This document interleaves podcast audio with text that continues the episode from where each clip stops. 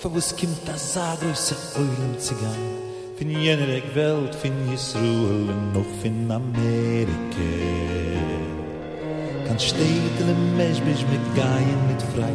Größe Zadik im sich hat du gedreit. A ganz Schabes Koidisch, du werden mir sein. In Mensch, Zusammen im Heiligen Ball, schämt auf Tisch. Vergessen nicht. Auf jeden Zerik, auf gefrüchten Mensch, A Schabes im Mensch, mich beim Heiligen. Mit Reben von Herzen, Schäfe so hin. Mit Gedische, der Haare, Good evening and thanks for coming.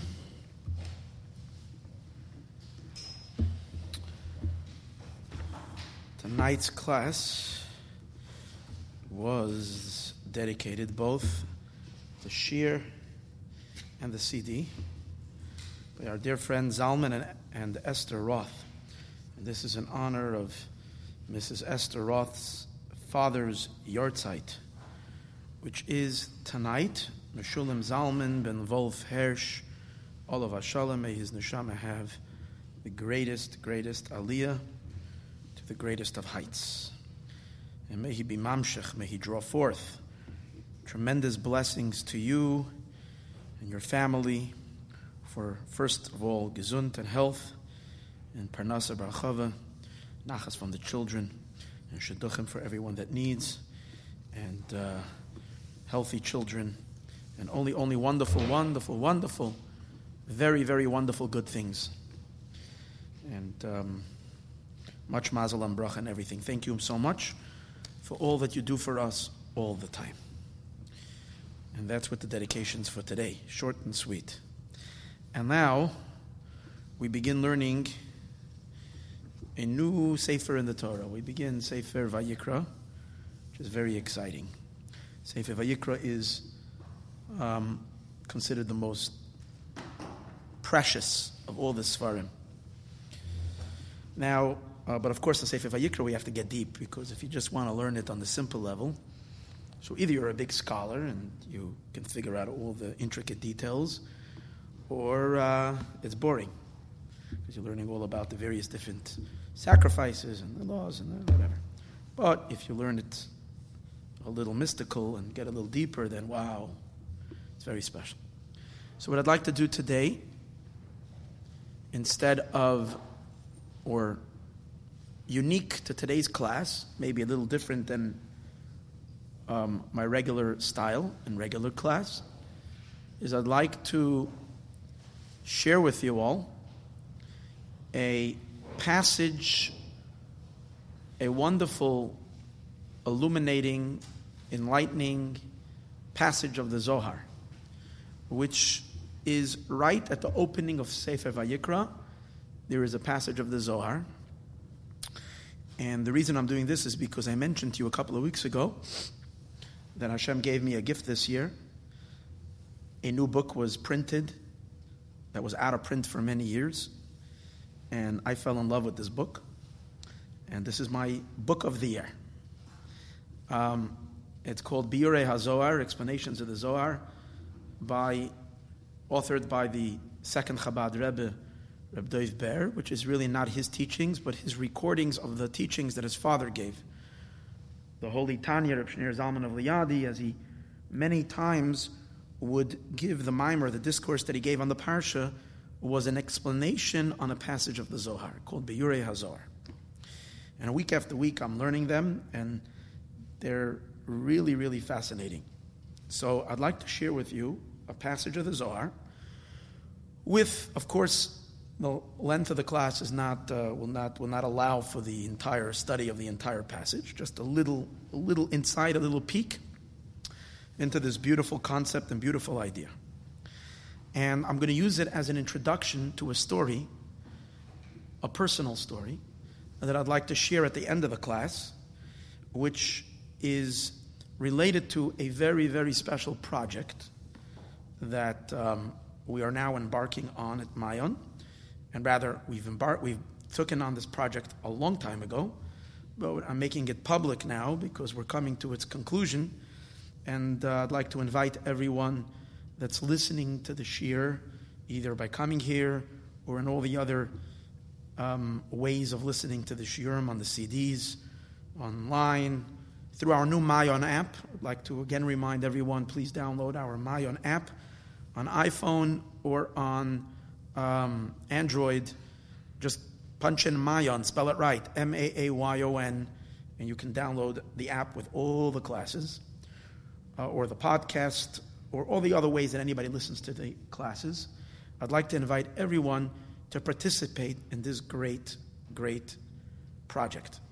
But I'm going to keep your suspense to the end of the class. And then we're going to talk about that really interesting story, which is a story that's still in the making. But this class actually leads into it because, okay, we'll see why in a moment. So the Zohar says like this. Um, this is Mamish, the first Zohar in this week's parsha. Reb Abba Pasach, I'm sorry, Reb Lazar Pasach. Reb Lazar, when he began to teach the book of Vayikra, he opened up with as follows. There's a pasuk in Yeshaya, in Yeshaya.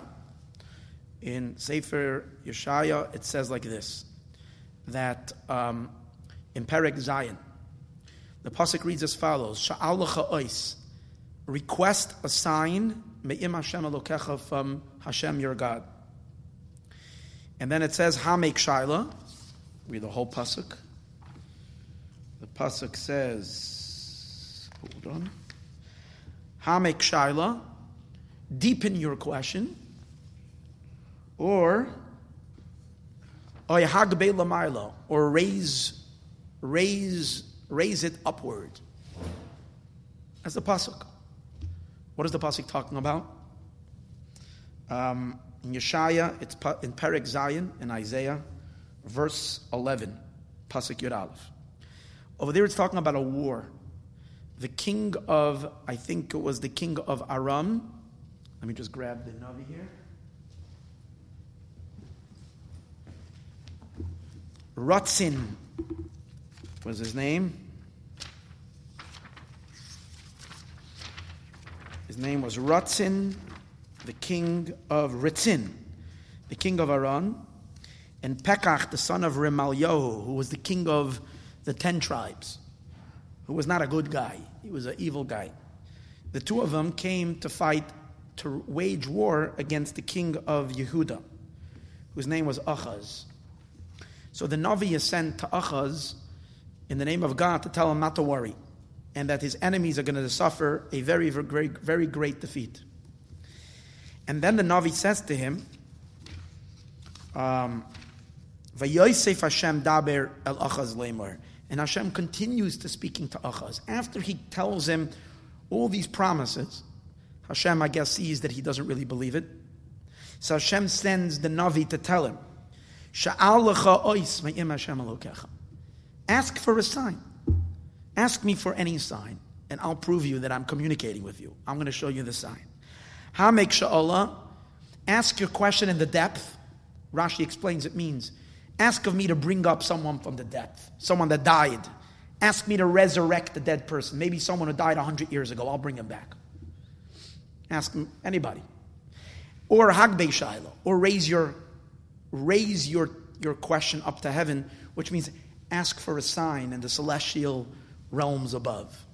Any question, ask for a, and I'll, and I'll, and I'll show you. So Rashi explains, because I know you don't believe. I know you're not believing, so ask for any sign. That is the pasuk.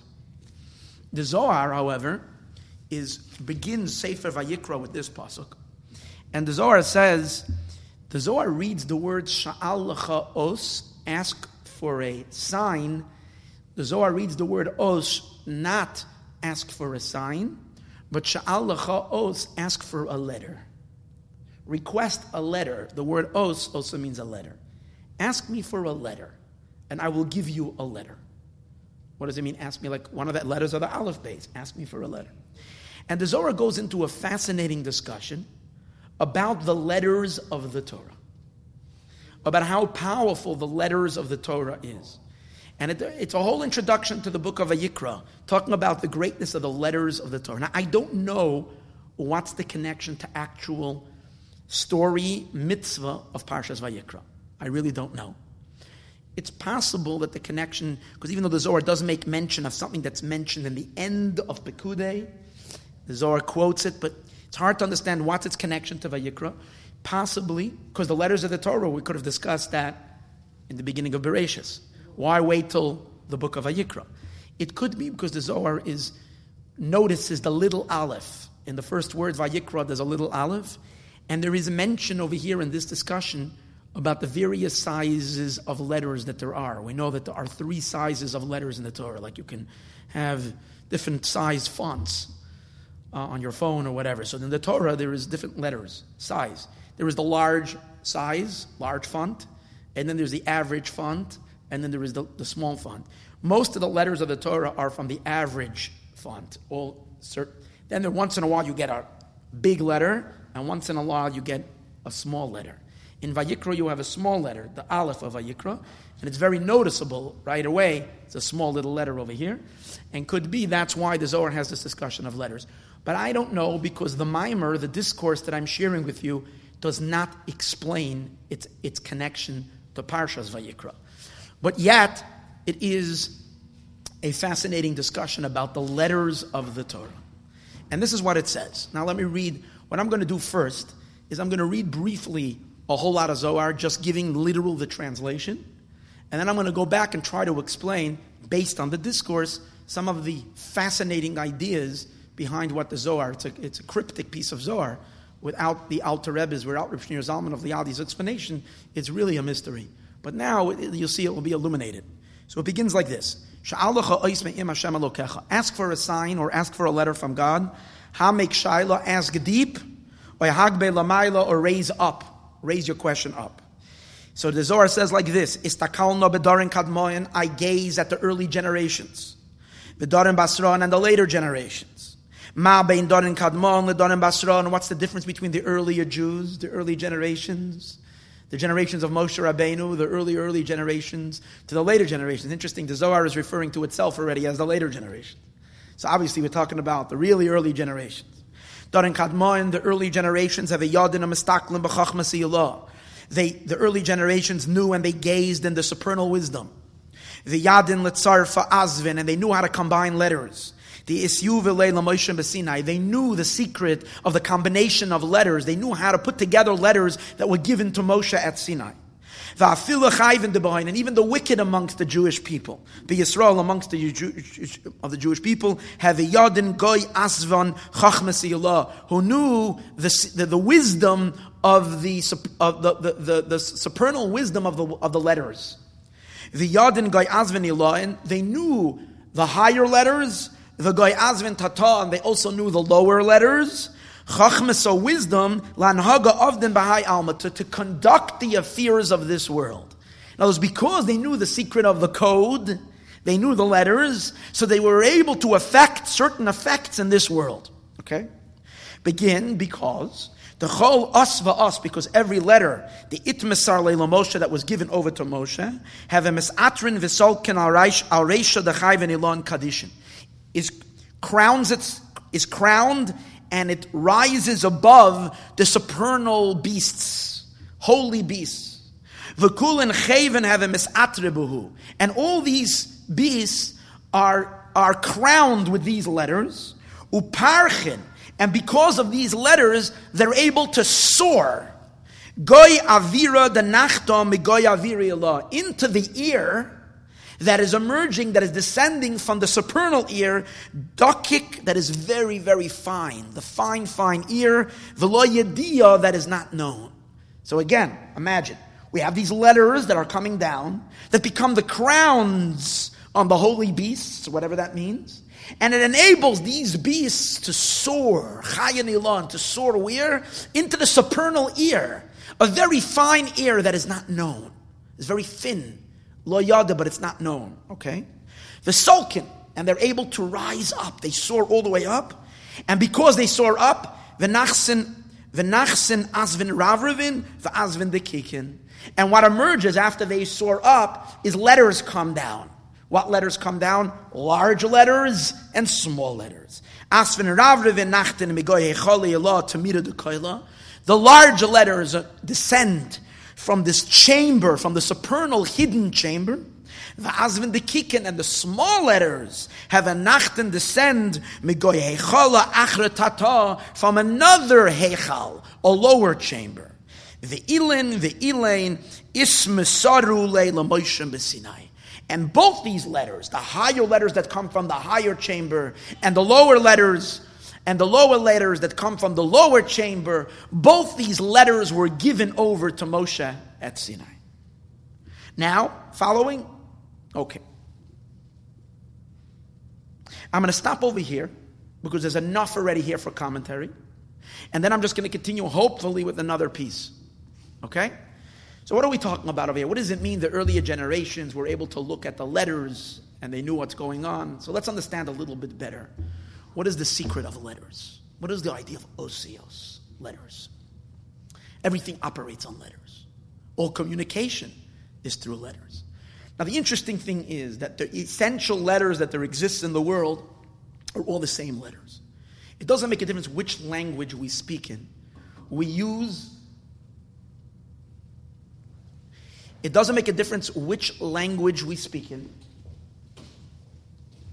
We all use the same alphabet.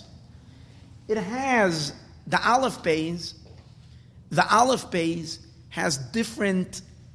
The aleph bays has different. Um, the, the alphabet of every language sound a little different, but essentially they're the same core letters. Doesn't make a difference if you're speaking in Polish or you're speaking in, in, uh, in French or you're speaking in English or you're speaking in, in Chinese. The essential letters are all the same letters because we can all we all have the n, the, the n sound, we have the l sound, we have the m, right, the, the m, right. We have the, these are the main, the core alphabet letters are the same. Slight variations from nation, from language to language, but in essence, the letters are the same. Now, the, the, the, the, the design of the letters, of course, are different. The way they look. The Chinese letters are very different than our letters, the English alphabet. And even and the aleph base looks different. But the core sounds that the letters make are all the same. Who made them up? Where do they come from? Why does all humanity use the same letters? There are really only 22 letters. And the 22 letters are embedded in the essence of our soul. There is no explanation to these letters. There is no reason to these letters. The letters are something that God embedded at the core of, of all of us. And what are letters for? Letters bring everything from the hidden to the open. The word os, which means a letter, comes from the Aramaic word asa, it is coming.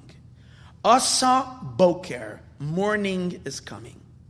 The letters bring forth a energy, an undefined, uncharacterized potential energy, and the letters draw it forth out into the open.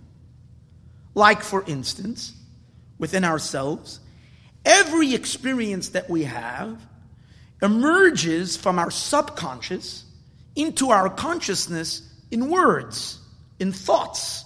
And what are thoughts? Thoughts are letters. They're words. Words made up from letters. Now, these letters come out. For instance, if I have a concept, if I have an idea, any idea that I'm, that I'm thinking of, I have to think of it in words. Now, the words is not the idea. We have to differentiate the idea, the concept, the intelligence is not the words, it's a concept. What's the proof that it's not the words? Because I can say the same idea in different words. Listen to every speaker that speaks or giving a class. At least once in the class, especially if it's a Jewish teacher giving a shir, at least once in the class they'll say, in other words, what was wrong with the first words, we don't know. But in other words, what's the idea of in other words? I'm taking the same concept and now I'm putting it into different words. But it's the same concept, the same idea. You'll go to a Shabbos table, you'll hear a Dvar Torah on the week, someone will say it, and then you'll go to eat by someone else the next day, and someone else says the same Dvar Torah. You heard it yesterday, but you heard it completely in a different with different words. The same idea. Everybody's using their own words because the words and the idea are two two separate things. The words are clothing. But these clothing is needed, they're vessels, they're clothing. And just like, and when are clothing needed, let's understand something. When something is emerging to the outside, when something is in a very private state, it doesn't need clothing. A person wears clothing to come out, to emerge, to come to the outside. So too, when you have a secret, embedded emotion that is super private because it's in your sub sub consciousness, it's deep inside, there are no words to it. It's just an emotion. It's a raw emotion. It's raw love. It's raw fear. It's raw, raw anger, whatever, raw rage. Whatever it is, the emotion is there, but it's no words. But if it needs to communicate to who? To you, to the person, to the conscious mind, the only way for it to emerge into consciousness is to pick up letters. It has to get dressed. It dresses itself, and here I am. That's how it can come out. Now, that's one level of emergence. It emerges within ourselves into our thoughts. That's where you have letters. Then, if you want to take this emotion, this feeling, or you want to, or you want to take this, this, this idea, this concept, and you want to bring it out into the open, even to a more, more revealed state, into a more open state. So then you channel it into speech. You put the letters of thoughts into the letters of speech. And when you put the letters of thought into the letters of speech, then you give it, then you then you enclose it in other, meaning in, in, in more clothing, in the letters of speech, and then the idea becomes communicatable, becomes receivable by a person outside of you, by other people. So, right? But but as long as someone doesn't put it into words, even if you're very, even if they're showing that there is an emotion, for instance, when a person is screaming and shouting, or they're weeping and they're crying, so you know they're in a lot of pain, you know there's a deep frustration or a deep pain going on, but you say, Talk to me, talk to me, because you don't know. Because the, now the person himself is thinking while they're crying, so they have they have the words, they have the letters, but those words are undiscernible by an outsider because it's letters of thought. It's not letters of speech. It has to be put into more coarse vessels. That's what letters of speech are. Letters of speech already are physical letters. Physical letters. Because what are letters of speech? You're taking the very same letters that you have in your thoughts, the very same letters that you have in your thoughts, but you're giving it matter. Literally, you're giving it substance. Why? Because the letter of speech has sound, and sound is already physicality. Because what are you doing? Your thought, your letters of thought are not physical. There, I mean, obviously, there's some brain waves that are happening, but it's more like a spiritual letter. But when that very same letter, when you're saying the word cat, when you're thinking cat, the letters C A T of the word cat are purely spiritual. But when you say cat, then you're emanating breath. And the breath is actually made out of the three elements of fire, wind, and water.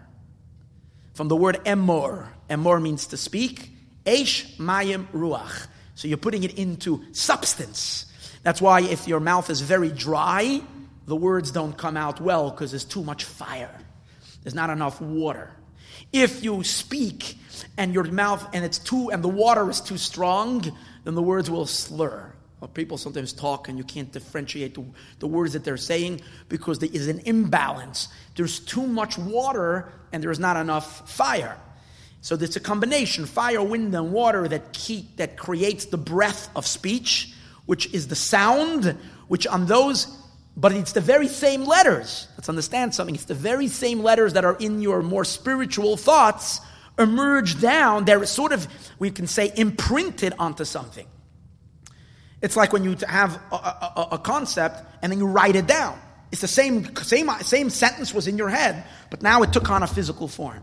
So you're putting it onto something physical and then you can bring it out to the outside. So the idea of letters are it's all vessels, it's all containers.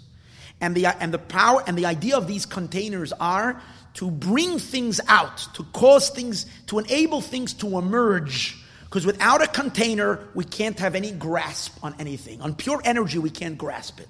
It needs to come into these containers. Now, here's a fascinating idea. These containers, where do they originate? What's the source? Now, as we, as we mentioned now, there are two levels of letters. There are more external letters, those are the letters of speech, which become communicatable to the outside, which have a physical matter to them, physical substance to them. Then there are more inner letters, which are the letters of thoughts, in which you're thinking to yourself. But where do all these letters come from? And why do, as we said all before, all of humanity use these same 22 core letters? Where does it come from?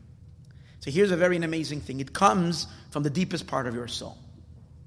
It comes from your super, super mind, beyond your mind, beyond your intelligence. It comes from what's called the Kesser inside of you, the Kesser, the crown. It comes from a place higher than your intelligence, higher than your understanding. The mind doesn't create the letters. Like we see, let's talk about speech, and you'll see it clearly. When a person has to speak, you don't have to make conscious effort from your mind to form, to create those letters. Let me understand, let me explain this. The first thing to note is that these letters, because if you don't think about this, most people haven't really thought too much about where speech comes from. So someone could think where does speech begin? Speech begins in your jaw.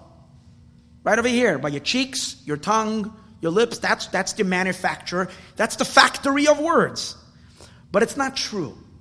Because if the factory, if the letters would begin in your jaw, in what we call the kli hadibur, and the kalim of speech, in your mouth, then there should have been, then there would have to be, every person would need to take speech lessons to learn exactly how to move the lips, and you would have to make a conscious, a conscious intelligent um, um, effort to move your. It's like learning a physical an instrument. If you're learning an instrument, or you're learning a violin, no one just picks up the violin and plays the violin. No one picks up a, a flute and just plays a flute or a piano.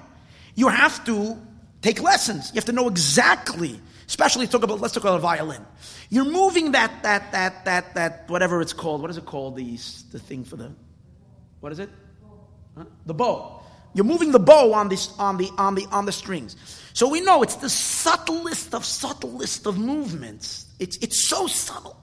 And the tiniest little angle in which you're moving the bow against the thing is making the littlest nuances create a complete different tone and therefore you'd be off tune. So it's so fine tuned to be able to play music. Now, why is it any different when it comes to letters of speech? It's the same thing. Do You realize, let's for instance take the, the bass sound and the pay sound. Now, what exactly are you doing differently when you're going ba or when you're going pa? Now, the difference is only that there's a little more power in the pa over the ba. Now, if you think that we would have to learn that to a three year old, it would take a year. Pa. No, no, no. Now, there are people that for whatever reason, the natural emergence of these letters don't happen naturally. And for that, there is a whole, there's a whole, uh, there's a whole science of speech therapy that helps people that have a problem with giving out a certain letter that the letter doesn't emerge correctly. But for 90, at least 95% of humanity, that's not a problem. Somehow, when a child becomes two or one and a half, two to three, they're talking. Some are a little late bloomers, but they're talking. And these letters are coming out. And there is no conscious thinking of how am I going to say these letters. They, what happens is as follows. The letters are there inside of you. Inside there is a base. And inside there is a mem. And inside your very soul, higher than your intelligence, higher than your mind, because your mind doesn't even know why, what, where, it doesn't even know the chemistry of what creates this letter or what creates that letter. It just is. What happens is, when the base hits your jaws, it automatically takes the muscles of your mouth and causes it to contract and expand in accordance to say the bays. The bays makes your muscles move in the manner of a bays, not the opposite. that the that your muscles, you're doing a muscle movement, and that's what's bringing out the letter. It's not because you move your lips that way, that's why it's sounding that way. It, for someone who needs to do speech therapy, maybe they do do that exercise, but regular doesn't work that way. Even then, it's just there's some kind of a something something clogged, some kind of a disconnect that's not allowing the, the, the natural course of the letters. And what the therapist is only doing, therapist is not really creating the whole system. The therapist is only teaching the child, helping them unblock whatever is blocked. Because essentially the letters just flow. And that's just the way it is. And, and the Alter Rebbe says in Tanya, in, in, he says, you don't have to, everybody can understand that this is the way it is. I don't have to elaborate anymore to try to explain this. It's not that you're consciously formulating the letters by the decision of your conscious mind to read, to turn your mouth and move your lips in a certain way, like you would do with a musical instrument. It's the opposite. The letters are there already, and the letters just have absolute amazingly control over the body, and the body just goes along with the soul. Because the body is bottled to the nefesh, to the soul, the soul has these letters, which are all the kalim that Hashem has given the soul the ability to articulate itself. And these kalim come out, and that's what we said earlier. All languages have the same letters, because this is what God has, has, has, has created. Okay? Now, just like these letters are embedded in us, in all human soul, in all midabrim, in all speakers, all those who possess the power of speech. These letters, of course, are also applied to the divine. And up there in heaven, God also, He spoke and the world was created. What does it mean, He spoke? It means that letters emanated from the Shekhinah. Shekhinah is Hashem's mouth, Malchus Peh, which the Shekhinah speaks the world. These letters emerge out, and these letters are what bring the divine talent. They bring the divine the divine ideas. They div- bring the divine emotions into expression into the world. And these are the various different creatures that are created. Every creature and every being is expressing a different nuance of Hashem's intelligence. Kulam b'chachma asisa. All works created with wisdom. Hashem also created the world b'chesed. Olam chesed yibana. And then we know that the six days of creations, every day another one of Hashem's midos was active to create those creations of that particular day. So the entire world is a collage of God's in- intelligence and God's emotions. But what brings it into actuality, what causes it to taken from a hidden potential on non-expressed state into action, it's the words of speech. It's the words of Malchus. So, really, what's really there at the substance, at the core of all of creation? There's all a code of letters. All of existence is just letters. That's what it is. It's interesting in Hebrew, the words for, there's no words, how do we say stuff? Things. Devarim, because everything is words. It's all, it's all a, a godly code. That's what everything is made out of, of these words. The words, interesting, are the makif. The words are encircling an energy. There's the internal energy, and then there is the words that are encircling it. Just like as we said earlier, you have a concept, and the concept is embedded in the words. Now, oh, now, mentioned, the, mentioned to you earlier that there are higher letters and there are lower letters, just like in the human being. There's letters of speech, and then there are higher, deeper letters, the letters of thought. In the divine, it's also that way. There are letters that are that Hashem emanates to create the creations, the actual creations. Those are all the angels and all and every and all the worlds and all creatures, even all the way down to all physicality. It's all created by these letters. And then there is the letters of Hashem's thoughts, much higher, which these letters are still way within God Himself. It's a preparatory stage for creation. The letters of the Abishter's thoughts. They emerge from not from Malchus, which is the Shechina, they emerge from what's called the Bina. Bina is the mother of Malchus. Bina is the, the, the source. Like in a human being, whenever you have an, an intelligence, and as we said earlier, comes with words, and the words of your thought, of your intelligence, are the backbone of your emotions. Because it's what we perceive in our minds and understand, that's how we form emotions and feelings.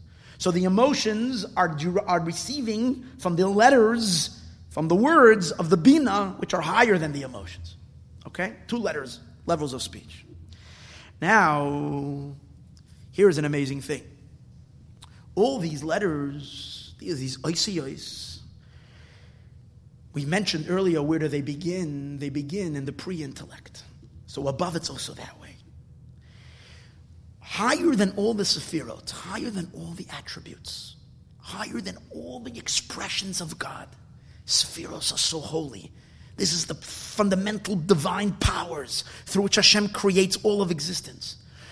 Excuse me. Higher than all of them is what? Is Keser, the crown, the Ein Sof.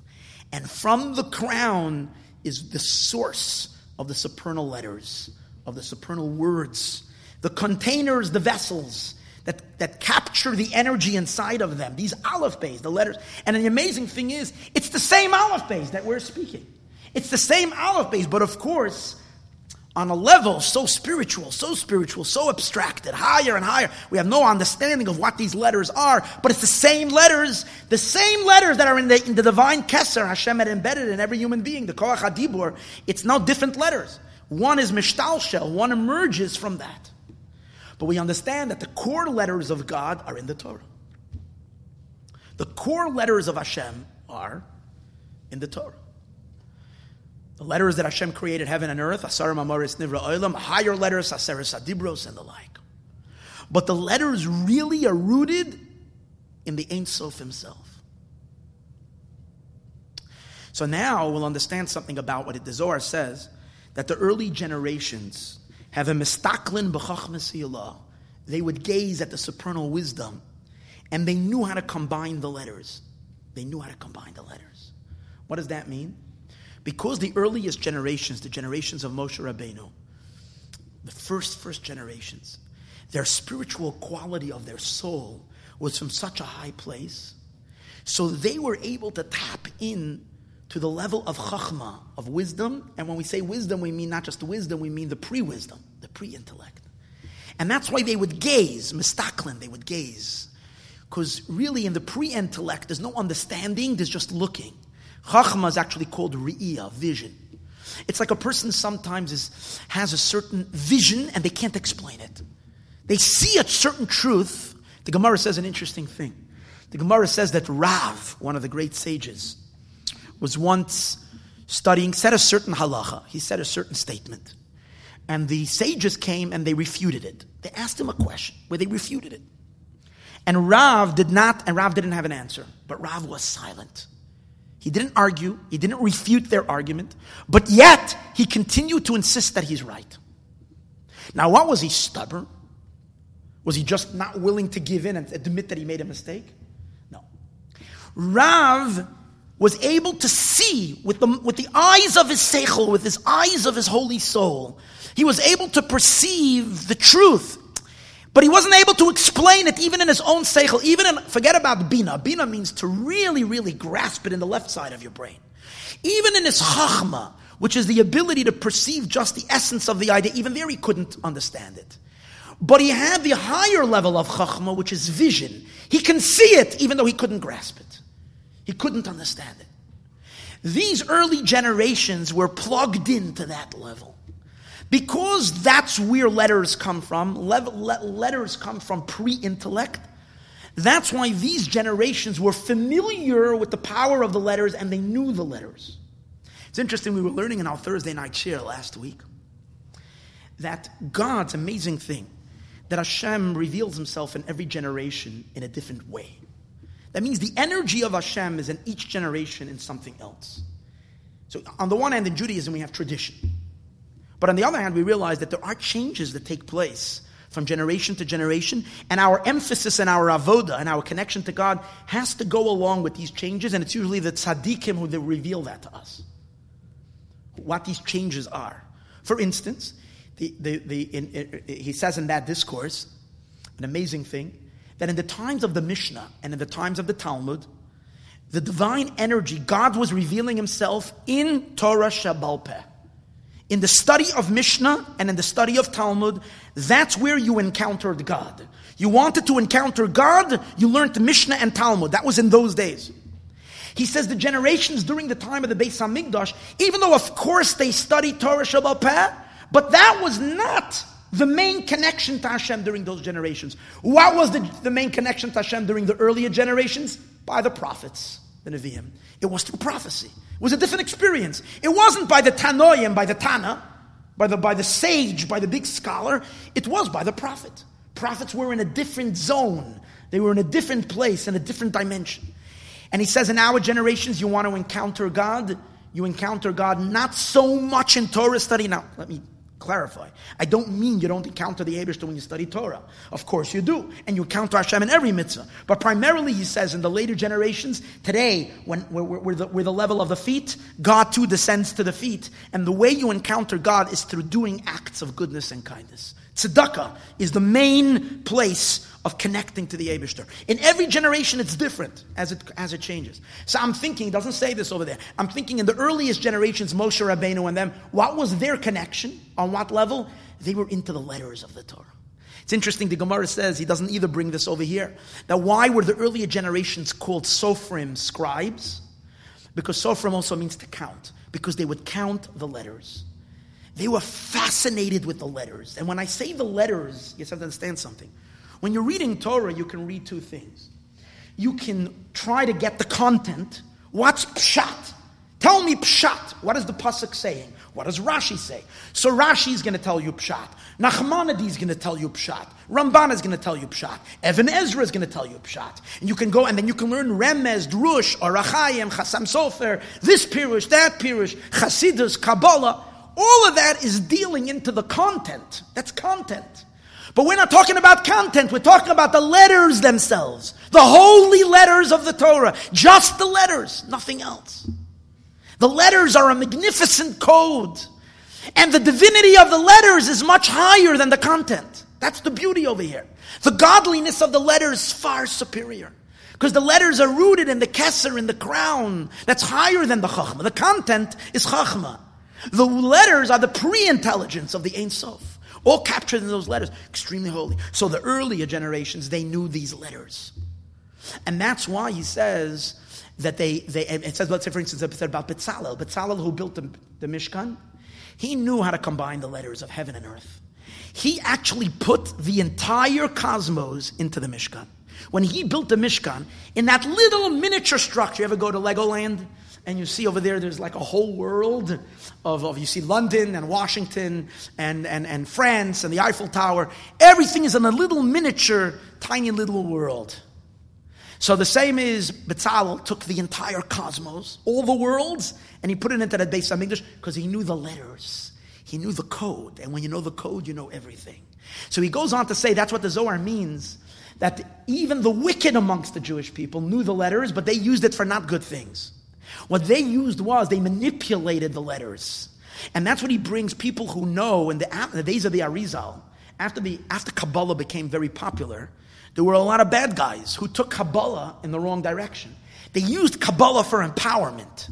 It can empower them. And they, they, they got to know various different names of God, and they're what's called Hashbas Hashemis, in which you place an oath on these names, and you try to push things to happen when they're not supposed to happen. You try to affect various different. But they were successful. Because if you know the code, you can draw down certain things. And then he goes on to say in a magnificent thing. The reason the Zohar says that they knew the higher letters and they knew the lower letters, and they used these letters to affect things in this world. So he says there's a difference between the very big tzaddikim and the regular folks who were playing with the letters. The, re- the big tzaddikim, they knew the higher letters. The, the, the, the, the regular people also knew the code, the genetic code of creation, but they only knew the lower letters. What's the difference between the higher letters and the, and the, and the lower letters? is an, a, fa- a fascinating thing. He says like this When one wants to affect, see, the lower letters are the, low, are the letters of the Shekhinah, the letters of the name of Elokim.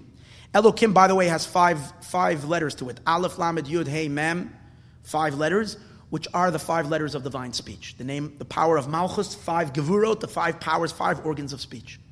From where all words that create the creation, that set the nature, they set the chemistry, they set the boundaries of the creation, the, the system of creation. Those are those letters. But then there is the higher letters, the letters of thought, the letters of thought that are before the letters of speech.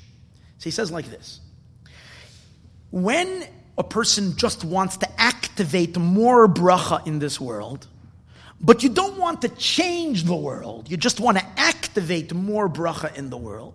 For example, you have a field and the field is growing poorly and you want to get the energy flowing. You want to get the energy in the field going. You want to get it. It should be, the produce should be gesund and stark. It should be oh, really a good crop. So the best way to do it is to daven to Hashem as a simple Jew and pray to God and to please help you. If you're a troublemaker, if you were those who lived in the early generations, and as the Zohar says, the sinners who don't, who don't want to just daven to Hashem with simplicity, then you can mess with the letters. What would you do? You would emphasize these various, you would, you would, you, you would push the buttons. But you're not changing the letters because nothing has to be changed, or you just have to increase the flow. You just have to like, so by doing certain, because you only know the lower letters. And the lower letters, you have to work within the system, but you can intensify the flow within the system. But he says there is a case where you had the big tzaddik Rebbe Chanina ben Dosa, that one time was Friday night and they didn't have any, any, any oil to burn. And his daughter, by mistake, went and she put in the vinegar. All they had was vinegar. And he said, Misha Omar, the one that says, the shemen sheyadlik, that shemen should burn, yomar lechomet sheyadlik, can say to the vinegar should burn. Whoever said. So he says, ooh, that's already a trick. Because over there, you have to already tinker with the code. You can't just intensify the flow because vinegar is vinegar. It's got the wrong letters. It doesn't have the letters that create that is consumable in a fire that can that, is, that can be served as fuel. You need to have oil.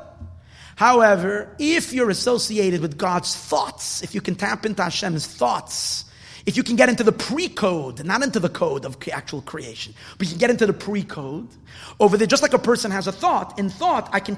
I can change my words. If I gave a speech and I said these words, and you say, hey, I didn't like it, can you explain it differently? So that you, uh, I'll rethink it and I'll say it in other words. Oh, because in the thought, in the thought you can change the letters. And that's the meaning of why Rabbi Hanina ben hear, hear his words. He says, Misha Amar. What is the word me? Me is mem yud. Mem yud equals 50. 50 is bina. That's the higher level of letters. So what he did was he said, let's go back to the me to the, to the bina that's before the malchus, before the speech.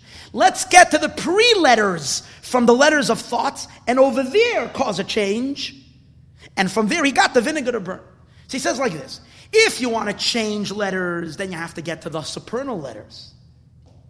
If you don't want to change the letters, you just want to increase the flow and what is already, then you can work with the lower levels with letters, with the natural letters, but not with the. Okay. Now to continue. What does it mean, what he said earlier? This is very powerful.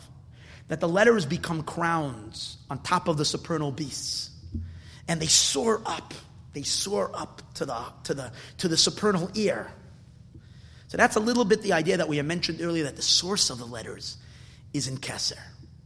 Wow, what does he mean by that? First, let's see what are these beasts that soar. So he says there's something else very powerful about letters in addition to the descent of divine letters down, everything coming from God to the world, every hamshacha, every flow is through words, through letters. It also works the other way around. Everything, all energy going upward is also through letters. Why are we Jewish people so obsessed with talking all the time? In our spiritual service, we're always saying a Yehiratzon, another Tchina, another thing. Let's get into meditation. Let's do more, you know, it's so much more spiritual. We can just do various different meditations and the like. Why always speak and speak and speak? Everything is so much words in the siddur. Our religion is so wordy, really, so much to say, to say. Why, the, why not do, why not daven in, with, with meditation? And sometimes people feel it's so much more spiritual than just saying words. And the answer is an amazing thing. What did we say before? Letters not only do they bring things down, but letters carry things up as well. And the power of the letters is to bring things much higher than the power of any other emotion you can have. You can have a rapturing emotion of God, where your soul is rapturing with yearning for God, and it will only carry your soul to a certain level.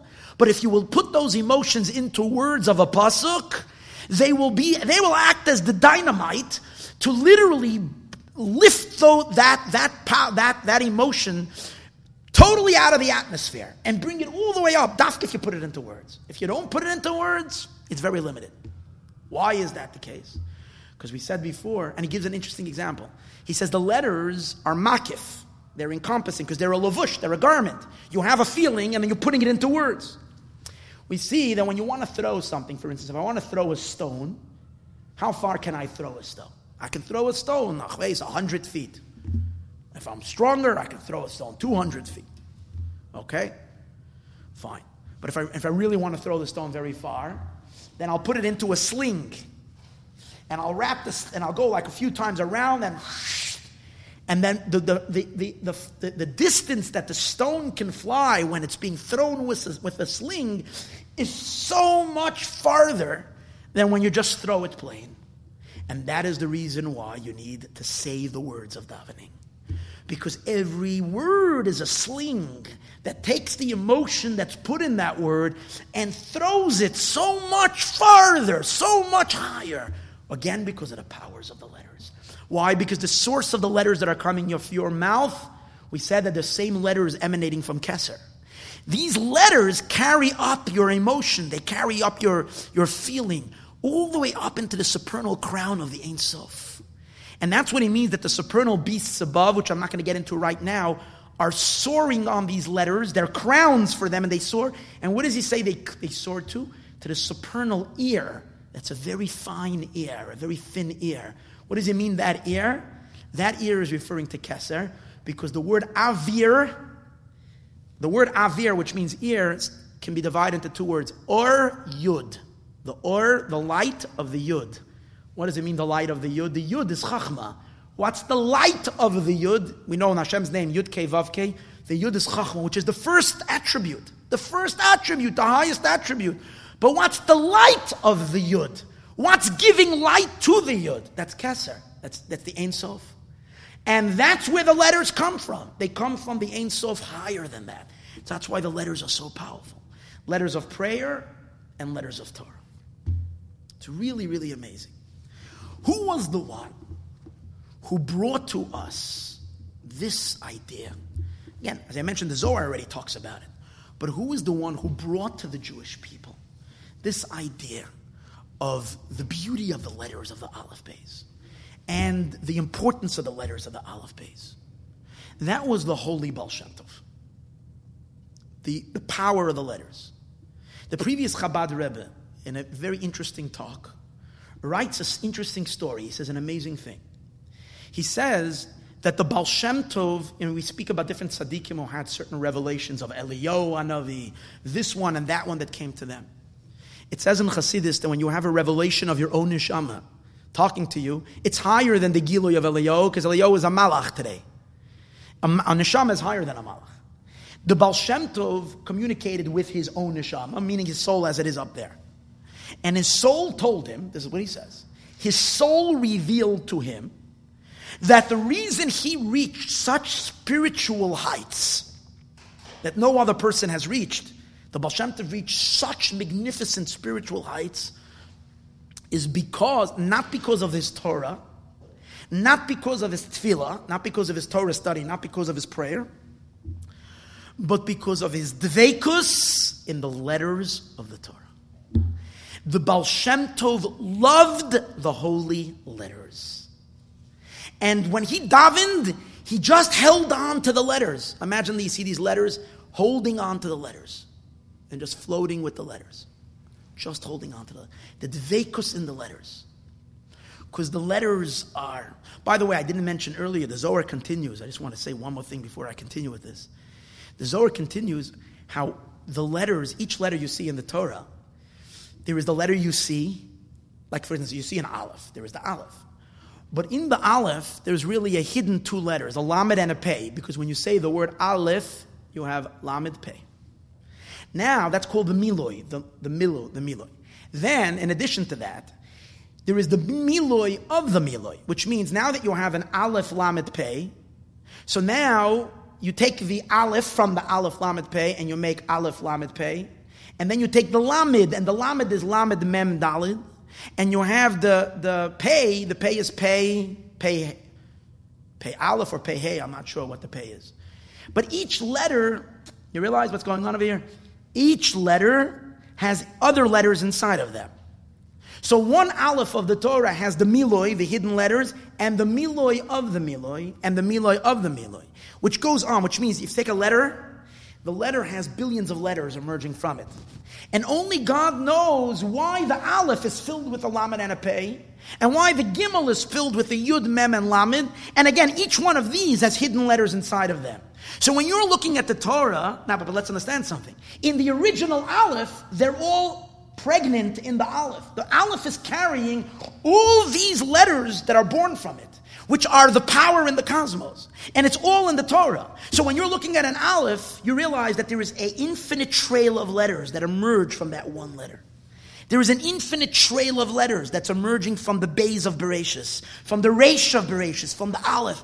And this is the code of all of creation and of all of existence. And the Baal Shem Tov appreciated the power of the letters, just pure letters. And that's why the Baal Shem Tov encouraged people. He told the Baal Shem Tov's days, everything was about content. A scholar, the Baal Shem Tov encouraged people just to say to Tehillim, say the word, just simple saying.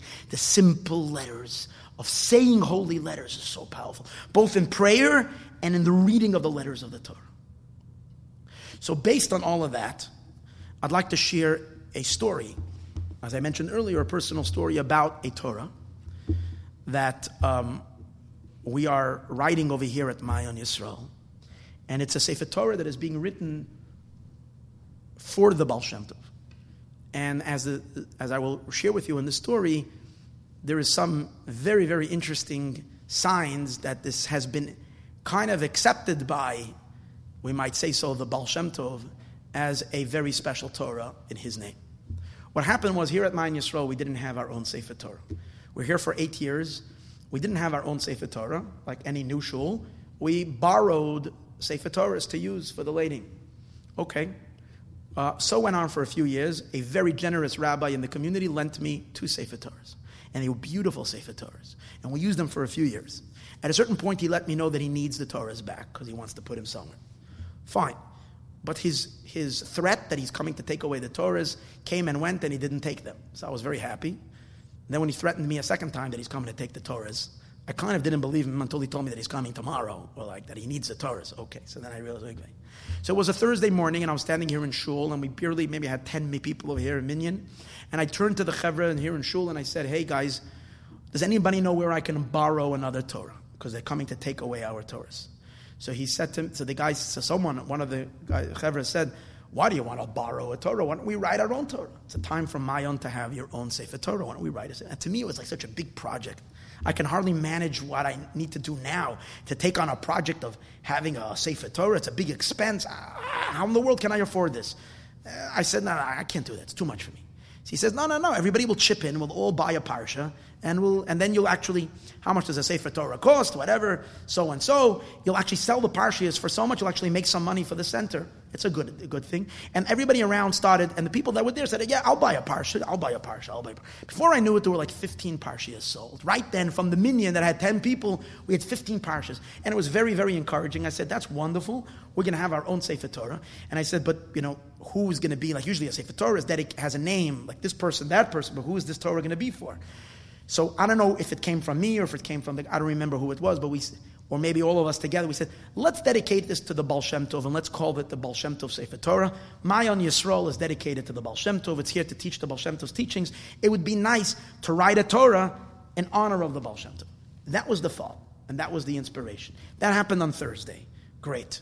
Meanwhile, I knew I'm probably going to have to borrow a Torah until I could get this. It'll take a while, take a year until we'll get a Sefer Torah written. Fine. But it was an exciting thought. Motzei Shabbos, I mean, that Shabbos, two days later, we're sitting here by Seudah Shlishis, by Shalosh Seudos. A couple of guys, a couple of chevra, we're sitting and we're singing. It's always a very, very special time. We're singing Chassidish uh, It's, a high, it's a very, very spiritual time. And I'm, and, and, and, and, it's, and I'm thinking, suddenly the thought occurred to me, the, the, the, a thought that no one should think on Shabbos, is that the weekday is coming. And the weekday scared me because it was going to be a pretty tough week ahead of me because I had a, a, a, a, a uh, loan that I had to pay back that I took for this to, to keep the center um, uh, going and it was a lot, a, a lot of, it was a, it was a large amount. It was like thirty-five thousand dollars, and I maybe had a few hundred dollars in the bank. That's it. And I have no idea where am I getting $35,000? No idea. So I'm sitting here and I, and I start feeling like uncomfortable that the week is coming because I'm going to have to face this pressure and I don't know where to turn.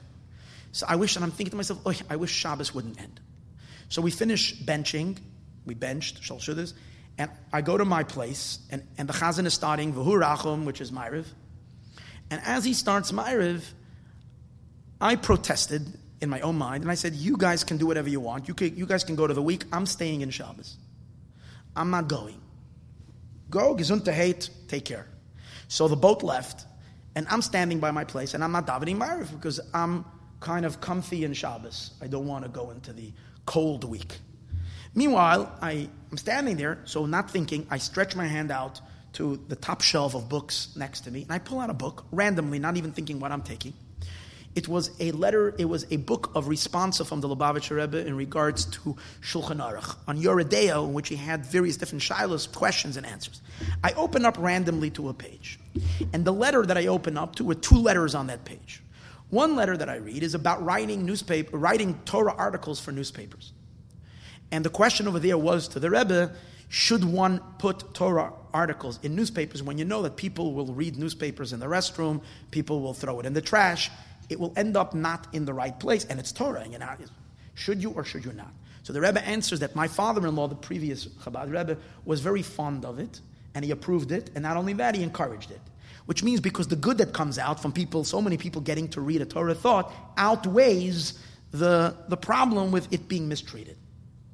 Not to take that lightly, but still the idea that people through this is a it's, it's a vehicle of communication to so many people is, is a very positive thing. And therefore, he says you should go ahead and you, and you should do it. And the thought right away occurred to me. That week, I remember what it was, it was Shabbos Parshas Behaaloscha, was the first week that an article written by, it wasn't, I didn't write it, but it was from one of my shiurim, written by a, because I'm not a writer, and someone wrote an article in my name for the Hamodia newspaper. And that Shabbos was, that's the week that it came out. So I felt like, wow, okay, so I did that this week. That's pretty good. And here I'm getting like a sure I'm getting a validation for writing the article. Felt really good. That's the, that's the page, of, that's the letter on the bottom of the page. Then I look at the previous letter, again on the same page. What's the question? Question is, should a, a organization write a Sefer Torah? Can an organization write a Torah in which people will all chip in to write a Torah? And if there is extra money, is the organization allowed to benefit from the funds that were given towards a Sefer Torah? But then the yeshiva, was actually yeshiva is the latter support itself with funds coming for the Torah. Is that permitted? So the Rebbe writes 100% it's permitted. Not only that, I wish others, organizations would take this initiative and do another fundraiser like that and raise money through a Sefer Torah. So this is a good thing. Gives us approval. A very nice thing. So I'm thinking, wow, look at that. Two projects which I both did this week and both of them, I get a thumbs up saying that this was a good thing. So I'm saying, wow, you know what? At least I have backing. I might have 35,000 on, on my head, but if I have backing from above, okay, you know what? I'm not alone in this. So it, it lifted my spirits. I davened Ma'ariv, and I join into the, and I go into the week. Everything is good and nice and dandy on Motzei Shabbos and on Sunday because the banks are closed. Monday the bank is open and I need $35,000 and I have nothing. So I woke up early morning and I went to the mikveh and I davened. And then I said to Tehillim. And it was a very, very deep Tehillim. And then I started davening with the minyan and we davened. And then during Shemona Esrei, my mind was racing because I'm thinking about the bank and it's racing this way, it's racing that way, back and forth. How am I going to cover the bank? Before I know it, I'm almost finished Shemona Esrei, and I suddenly come to my consciousness when I'm holding in the middle of the bracha Ritzei Hashem Elokeinu by the words of Sehila Ratzon Tamid Avodas Yisrael Amecha. That's when I suddenly wake up from my trance, and it bothered me because I said, "Hey, if you need a special bracha from Hashem, this is the time. You davening Shemona Esrei, this is the time to evoke blessings." You just said Baruch Aleinu. Baruch Aleinu is the blessing where you ask for parnasa, where you ask for, for, for, for whatever you need. And, and, and, I missed it. I totally missed it. And it bothered me. But then I thought, but if you miss in Baruch Aleinu, you can always catch in Shema Kolenu, because Shema Kolenu is like a general bracha, where you can daven for everything. But then I realized I missed Shema Kolenu too. So I'm not only Shlamazel number one, Shlamazel two times. I missed Shema Kolenu. Now what am I going to do now? This was bothering me. And the thought, you know, you're not in control of these thoughts. They just come like quickly. This is all taking place in maybe, you know, 15 seconds, this whole thing. So, this, so the thought that occurs to me is these words. Ritzei is not a bad bracha. Don't, you know, Ritzei is also not a bad bracha. So let me at least concentrate on what I have. So I finished Mona Esrei trying to have kavana on what I have left. And finished. I finish Mona Esrei, I make Osa Shalom. The people in Shul are still davening. I'm the first one to finish because I was told my mind wasn't there, so I raced through the whole thing. So I'm the first one to finish. Everybody, including the chazan, is still davening. So what do I do? Standing by my place, reach out again for a book. This time I pull the Keser Shem Tov. I don't remember if I intentionally pulled it or not. This one could have been that intentionally that I wanted the book of the Baal Shem Tov. Anyways, I pull the book out, but definitely the page that I opened up to was not intentional. I open up the page in Keser Shem Tov, and there's a caption. The caption is, Usehila Ratzon Tamid Avodas Yisrael Amecha. Let it be for goodwill the service of the Jewish people. And the words suddenly hit me like a bolt. These were the words that I just became conscious of when I, the words that danced out at me from the Siddur when I became conscious that I'm Dominic Shmos were these very words. So I say, wow, this is really interesting. And I begin reading, what does it say? The simple meaning of the words, Usehila Ratzon Tamid Avodas Yisrael Amecha means, let it be, let the service of the Jewish people always find favor in your eyes. That means, that means that we should never be annoying to God. God should always see that our service is appealing to Him. You should always find our avodah appealing to Him. Fine. The Baal Shem Tov, however, gives another pirush. Let the service of the Jewish people always evoke goodwill from you to nullify negative decrees. See? If for whatever reason there's a negative decree brewing above, let the service of the Jewish people stand in front of you to nullify this negativity, to remove the negativity. You hear? And the Baal Shem Tov continues, what's the avoda? What is the avoda? What service of the Jewish people has that power to continuously stand in front of God, to eliminate and to eradicate negative decrees? The Baal Shem Tov says this is when we engage the letters of the Torah. The letters, not the content, the letters. In which way? In two ways. Either by saying the letters of the Torah, like saying Tehillim, which I had done that morning, or, let me read the words, uh, or uksiva sefer Torah, writing a sefer Torah, shabo yishtatfu hakol, that everybody should join along in. I almost fainted on the spot because this words popped out of the siddur. I pull it out of the Keser Shem Tov. We just decided three days ago we're going to write a Sefer Torah to honor and for the Baal Shem Tov. And here the Baal Shem Tov is talking about writing a communal Sefer Torah where everybody joins. I was so excited. After davening, I shared this with everybody. This is like really, really interesting. Fine. I come back later and I read it again. This time I look at the footnote at the bottom. It says, when did the Baal Shem Tov say this Torah? This Torah from the Baal Shem Tov came as a result of something that happened. In the city of Mezhebush, in the Baal Shem Tov city, there was once a devastating plague. And people, there wasn't a house, described over there, there wasn't a house that there wasn't one or two people very ill. Some of them were deathly ill literally on their deathbed.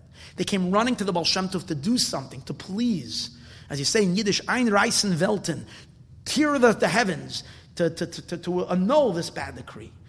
So, to their utter surprise, the Baal Shem Tov says, I cannot help you with this matter, but you can help yourselves. And he, re- and he repeated this short little teaching, this Torah the Baal Shem Tov said to them. Immediately, the people in the town decided in Mezhebush that they will get together and all come together and share the expense of writing a Torah. When they all committed to writing the Torah, the Baal Shem Tov commanded his Sofer Reb Tzvi to start writing. They wrote two columns of the Torah. They wrote two columns of the Torah, and as soon as he finished writing, when he was done the second column, the Magefa, the plague, stopped. And all the sick were miraculously healed. They named that Sefer Torah the miracle Sefer Torah. That Sefer Torah remained in Mezhebush till before the war. After, from the war, I don't know what happened to it. But I know it was there till the Second World War. Big tzaddikim came from all over Europe to be merit to have an aliyah in that Sefer Torah called the Moifis Sefer Torah, the miracle Sefer Torah. Okay? So I'm saying, wow, this is special. We got a bracha from the Baal Shem Tov. We're writing a Sefer Torah. I don't know if this Sefer Torah is the miracle Sefer Torah, but there is definitely a nod from above. When you see certain things, you get like a feeling. There's a nod from above that this is a good thing. Then I start thinking, who is going to write the Torah? Who am I going to ask to write such a special Torah? There's got to be a very special person. I met a certain salesman who was here selling Torahs, and he showed me all kinds of things, but I didn't feel it. I just didn't feel it, that this was it. That Friday night, I'm here in Shul, and we have a beautiful Kabbalah Shabbos with singing and dancing. We finished davening. This is the following week, Parsha Shalach. I turn around and I see two Yidden that I haven't seen it before. They look like outer towners. I go over, I say Shalom Aleichem. They're two Chassidim from Yerushalayim. And, uh, and they tell, and I say, hi, whatever, Shalom Aleichem. And one of them says to us, he says to me, I'm Rabbi Hennig from Yerushalayim, and we sell Sefer Torahs. We're here to look if people want Sefer Torahs. When I heard the name Rabbi Hennig, it was gave me like a real respect because this Rabbi Hennig, his father, Rabbi Hennig, was when the Lubavitcher Rebbe wanted to write a special Torah for all the children of the Jewish people. All the children should all join in writing a Torah. He had a special Torah written in the old city of Yerushalayim, Dafk in the old city. And who did he choose? He chose this Rav Hennig's father to write that Torah. So I got chills. I said, Gewalt. I never, these guys were never here. Suddenly, the week after we decided to write a Torah, he shows up. And, so I asked him if his father writes. He told me his father doesn't write anymore, but he told me he's going to get me a special sofer. And I told him the story. He says, I said, this is a very special Torah. It has to be written in a special way. Please. Good. For whatever reason, like all good things, all kinds of stuff got in the way. The Torah sat for two, three years, and it never happened. We got it going about a year and a half ago. The Sefer Torah is completed. And in, in Yerushalayim. Now, but it's, it's, it's, uh, it, uh, it, it still has the ability for everybody to join in. The beautiful thing is that I always thought that I wouldn't pick it, that someone kept on telling me that if you, when time comes, I'm going to go pick it up from Yerushalayim. And I said, okay, wonderful. You're going to go pick it up from Yerushalayim. I made up with this guy that he would pick it up. A few weeks ago during davening, you see how much kavan I have during davening if I'm always thinking about everything. In any case, during davening on Shabbos, I'm standing over here and I'm davening and I'm thinking, you know, the thought occurs to me, why should I send someone to pick up the Torah? I haven't been in, in, in Eretz Yisrael for 24 years. Not because I have anything about going to Eretz Yisrael, I just didn't have the financial means to have the luxury to go. So I didn't go for 24 years since I was in yeshiva. Right after I got married, we went, me and my wife, but since then I haven't gone. So I said, I should go myself with my wife and we'll pick up the Torah from the, for which. Then the thought occurred to me, if this is a Torah written for the Baal Shem Tov, shouldn't we bring the Sefer Torah to the Baal Shem Tov? So then the thought was, maybe on the way back we should go to Ukraine. So the thought was like, wow, that's a good idea. We'll go to the Ukraine. Maybe we'll go to the all the tzaddikim that are in Ukraine and we'll take the Sefer Torah everywhere to get the blessings of all the tzaddikim. Okay, so I wasn't sure how good of idea, especially I had no idea financially how I'm going to take care of this. But hear this. Here's an amazing story. So I'm all excited about it. I come home, I tell my wife, we're going after Pesach. We're going to Eretz Yisrael. We're going to pick up the Sefer Torah. We're going to bring it. Let's give it in on Lag Bomer. That was the thought. Let's bring it in on Lag Bomer. Good. Wonderful. The next morning, I call a friend of mine who's done the, the Ukraine trip a few times, and he's, he's from, from Kiev. And I spoke to him and I said to him, How long do I have to spend in Kiev if I want to get all over? He gave me a whole itinerary. He said, Don't rush, you have to be there a few days. Fine. As soon as I hang up the phone with him, I'm I went to a bris in the Pico, in the Nessah Center. So I'm, I'm, i go to the bris. The father of the baby, it's already, it was a Persian bris. So it's already half an hour after the bris was called for, and the father hasn't even come yet. And I'm thought I'm the guy who was late.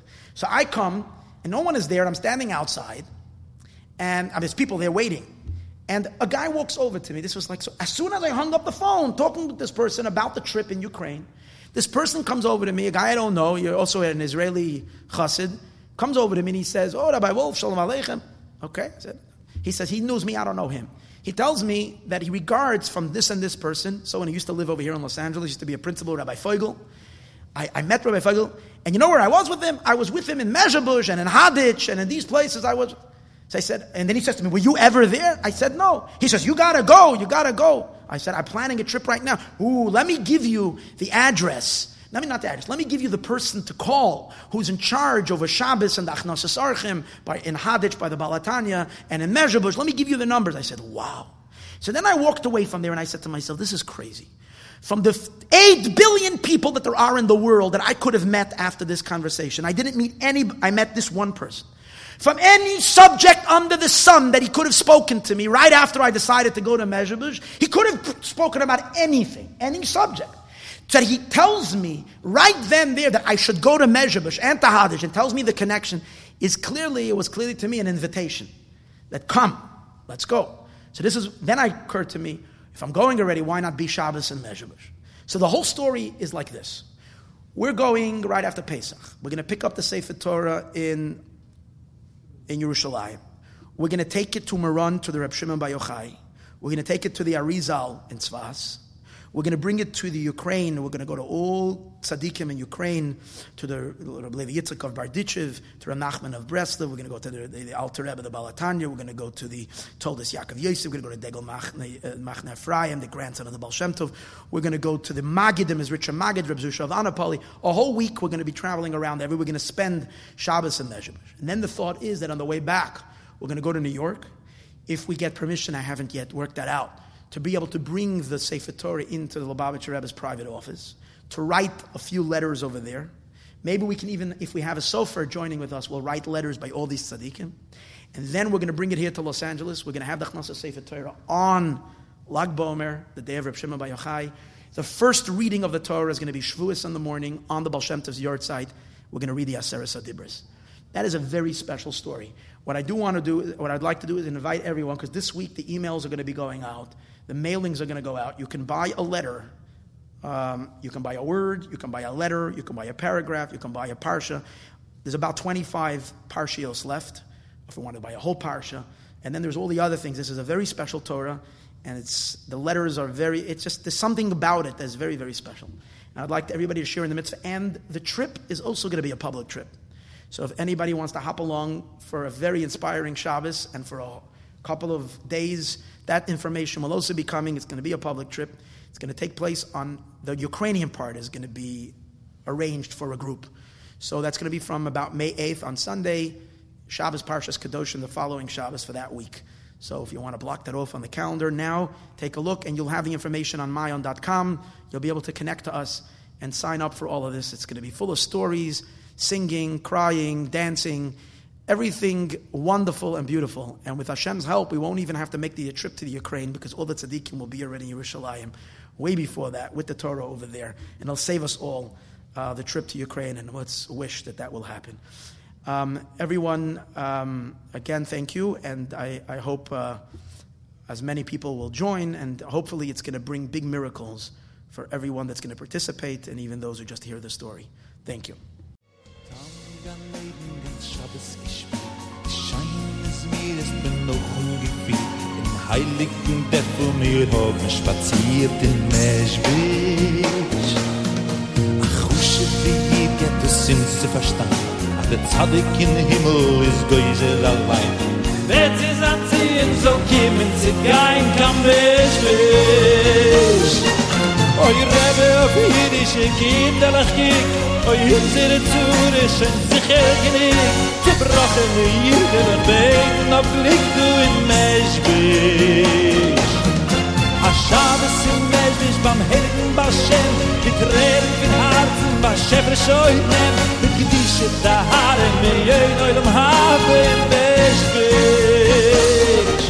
Die Kiddish of the heart Die Bishas in ish lishis vut titzach du o Shalant ish gifein az a fayel fin kibishe im meshri